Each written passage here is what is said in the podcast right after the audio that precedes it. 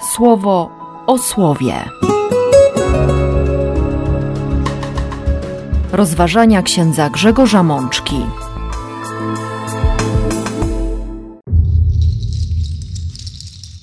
Dwudziesta czwarta niedziela zwykła, rok C. Z Księgi Wyjścia. Przypomnij sobie o Abrahamie, Izaaku i Jakubie, Twoich sługach. Z Psalmu 51. Zmiłuj się nade mną, Boże, według swej wielkiej litości. Zgodnie z bezmiarem swojego miłosierdzia, wymasz zapis moich występków. Z pierwszego listu świętego Pawła do Tymoteusza. Oto nauka godna wiary i pełnego przyjęcia. Chrystus Jezus przyszedł do tego świata, by zbawić grzeszników. Z Ewangelii według świętego Łukasza. Przychodzili do niego wszyscy poborcy opłat i grzesznicy, aby go słuchać. Siostry i bracia, na początek tygodnia wychowania mamy przepiękną liturgię, w której każdy z nas może odnaleźć siebie samego, ale też może odnaleźć Boga. Boga, który pokonuje konkretną drogę, by, by nas znaleźć, by nas odszukać, by nas zaprosić do zmiany życia, do zmiany myślenia. Ten termin obecny w języku greckim, metanoia, czyli zmiana myślenia, jest w sposób oczywisty narzucającym się tematem dzisiejszej liturgii słowa. Więc przyjrzyjmy się wspólnie Bogu, który zaprasza nas do innego myślenia, okazując na nas miłosierdzie, ofiarując nam swoją łaskę. Najpierw 32 rozdział Księgi Wyjścia. Mojżesz przez 40 dni, 40 nocy przebywa na górze Syna i rozmawia z Bogiem. Przyjmuje Boże prawo. Myślę, że ten żydowski obraz nakreślony w Księdze Wyjścia jest próbą pokazania pewnej drogi wiary, którą musi przejść człowiek znający wolność, który dopiero co wyprowadził swoich rodaków z niewoli egipskiej. Wiemy dobrze, że liczba 40 oznacza czas konieczny do tego, by, by coś się zmieniło, by dojrzeć do jakiejś decyzji, by spojrzeć na rozmaite sprawy z nieco innej perspektywy, by w sposób daleko bardziej pełny popatrzeć na swoje życie. Ale lud Boga, opuszczony na ten czas przez swojego wodza, wpada na pomysł, by tę obecność Boga uczynić bardziej realną, bardziej dostępną. Dlatego proszą brata Mojżesza, czyli Arona, by ten uczynił podobiznę Boga, jakiś posąg, jakąś rzeźbę. Aaron idzie za głosem ludu, będzie się potem tłumaczył swojemu bratu, że, że grożono mu śmiercią. I faktycznie pojawia się złoty cielec. A wtedy Bóg odbywa osobliwą rozmowę z Mojżeszem. Wydaje się, że Pan zastępów ma już dosyć takiego traktowania i doświadczenia wszystkich wcześniejszych buntów ze strony Izraelitów, tej swego rodzaju drogi niewiary, tak mocno godzą w serce Boga, w jego poczucie sprawiedliwości i przede wszystkim są tak jawnym okazaniem nieposłuszeństwa i braku szacunku wobec tego, który objawił chwałę, uratował swój lud i wyprowadził go z niewoli, że, mówiąc trochę kolokwialnie, w Bogu się jakby przelało to wszystko. I oznajmia Mojżeszowi, że chce zniszczyć ten naród. Natomiast z Mojżesza wyprowadzi nowe pokolenie ludzi, którzy będą traktowali Boga jak Boga. I wtedy Mojżesz zaczyna się modlić, zaczyna prosić o miłosierdzie. Człowiek, który ma niezwykłą relację z Bogiem i mógłby pozostać przy tym Bożym, zdawałoby się, pomyśle, prosi o łaskę, prosi o litość. Doskonale wie, że ci ludzie nie zasługują na ułaskawienie, na odpuszczenie tego grzechu, na darowanie winy, ale staje przed Bogiem z odwagą i, i prosi. I co prawda, autor Księgi Wyjścia zaznaczy, że Pan dał się przebłagać w sprawie tego zła, jakim zamierzał ugodzić swój lud. Tak przeczytamy w tłumaczeniu Biblii pierwszego Kościoła, ale mając już pewne doświadczenie w poznawaniu Boga, w budowaniu relacji z Najwyższym, z naszym Stwórcą, wiemy, że Bóg, wiemy, że Bóg zagroził eksterminacją narodu, wybranego narodu, właśnie po to, by Mojżesz zaczął się modlić, by, by Mojżesz odkrył w swoim sercu pragnienie modlitwy wstawienniczej, by nie został przed Panem w poczuciu własnej sprawiedliwości, a z tamtymi, no trudno, niech się dzieje wola nieba. Pan Bóg nierychliwy, ale sprawiedliwy, i tak dalej, i tak dalej. Nie, Mojżesz prosi o miłosierdzie.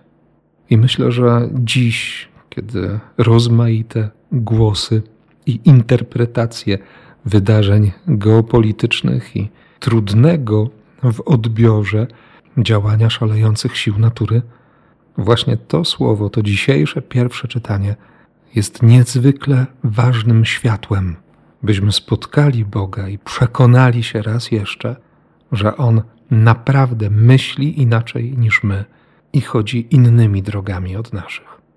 Zresztą o to również prosi autor Psalmu 51, tekstu, który będzie komentarzem do pierwszego czytania w dzisiejszej liturgii słowa. Znamy bardzo dobrze ten tekst, ten psalm, tę modlitwę, to wołanie, ten krzyk serca. W dedykacji przeczytamy, że jest to psalm dla Dawida, kiedy wszedł do niego prorok Natan po zbliżeniu się przez króla do Batrzeby. Znamy doskonale tę historię. Wiemy o grzechach, które, które Dawid wtedy popełnił, właściwie trzy najważniejsze grzechy, peccata capitalia. Potraktował prawo Boże jako nieistniejące, cudzołożył i zabił męża kobiety, z którą, jak się okazało, miał mieć dziecko. I pierwsze słowa modlitwy, modlitwy Dawida brzmią: Zmiłuj się nade mną, Boże, według swej wielkiej litości. Zgodnie z bezmiarem swojego miłosierdzia wymasz zapis moich występków. Można by posądzić autora psalmu o swego rodzaju bezczelność, bo w pierwszym i drugim wersecie tej modlitwy nie ma ani słowa o jakimś postanowieniu poprawy, o zmianie życia. Jest natomiast odwołanie do wielkiej litości Boga i do bezmiaru Jego miłosierdzia. Trzeba być naprawdę w bliskiej relacji z kimś, żeby, żeby w taki sposób prosić o przebaczenie. Trzeba wiedzieć, że nie o strach chodzi, nie o deklarację cudownej przemiany, ale akcent musi być położony i jest położony w Psalmie 51 na Bożej inicjatywie przebaczenia. Wołanie o miłosierdzie jest rzeczywiście wołaniem o miłosierdzie, uwielbieniem Bożego miłosierdzia, a nie jest upstrzone, przepraszam, że tak mówię, kolejnymi solennymi o trwałości baniek mydlanych obietnicami poprawy, zmiany życia. Ktoś może powiedzieć, przecież tak się nie robi. Nie można z takim lekceważeniem odnosić się do miłosierdzia Bożego.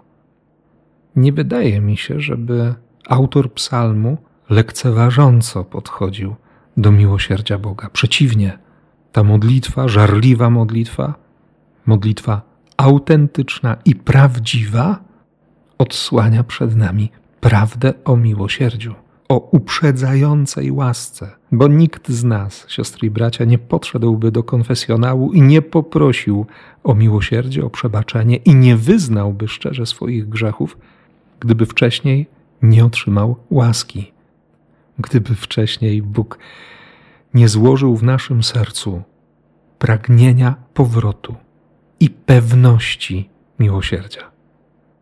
Dlatego święty Paweł w dzisiejszym drugim czytaniu z taką otwartością i bez żadnych kompromisów. Mówi o tym, że on jest pierwszym z grzeszników, bo był bluźniercą, prześladowcą i sprawcą krzywd. Owszem, w kolejnym zdaniu napisze, że dostąpił miłosierdzia, bo czynił to wszystko nie wierząc, z nieświadomości, i że łaska, zaufanie i miłość, które są w Chrystusie Jezusie, objawiły bezgraniczną swą wielkość właśnie w Nim, w Jego doświadczeniu przebaczenia. Oto nauka godna wiary i pełnego przyjęcia. Chrystus Jezus przyszedł do tego świata, by zbawić grzeszników. Pierwszy z nich to ja. Jak napisał kiedyś Karol de Foucault, Chrystus nie da sobie wydrzeć ostatniego miejsca, a tuż obok Chrystusa to kolejne miejsce jest zajęte przez świętego Pawła.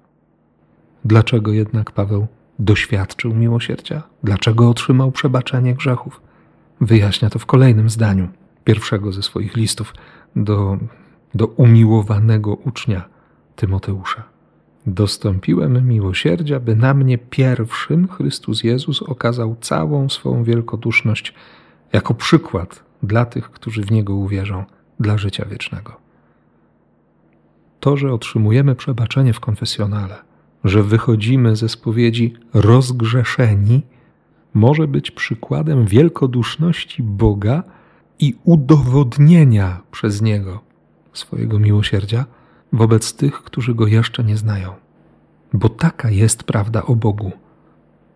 On w sposób absolutny, niepowstrzymany, nieograniczony i niepojęty dla nas kocha i chce kochać cały jest tą decyzją o miłości, tym pragnieniem miłości. Dlatego właśnie świadomość takiego postępowania Boga budzi w Pawle uwielbienie. Stąd właśnie kolejny i ostatni z wersetów, które dzisiaj dotrą do naszych uszu, zawiera modlitwę chwały.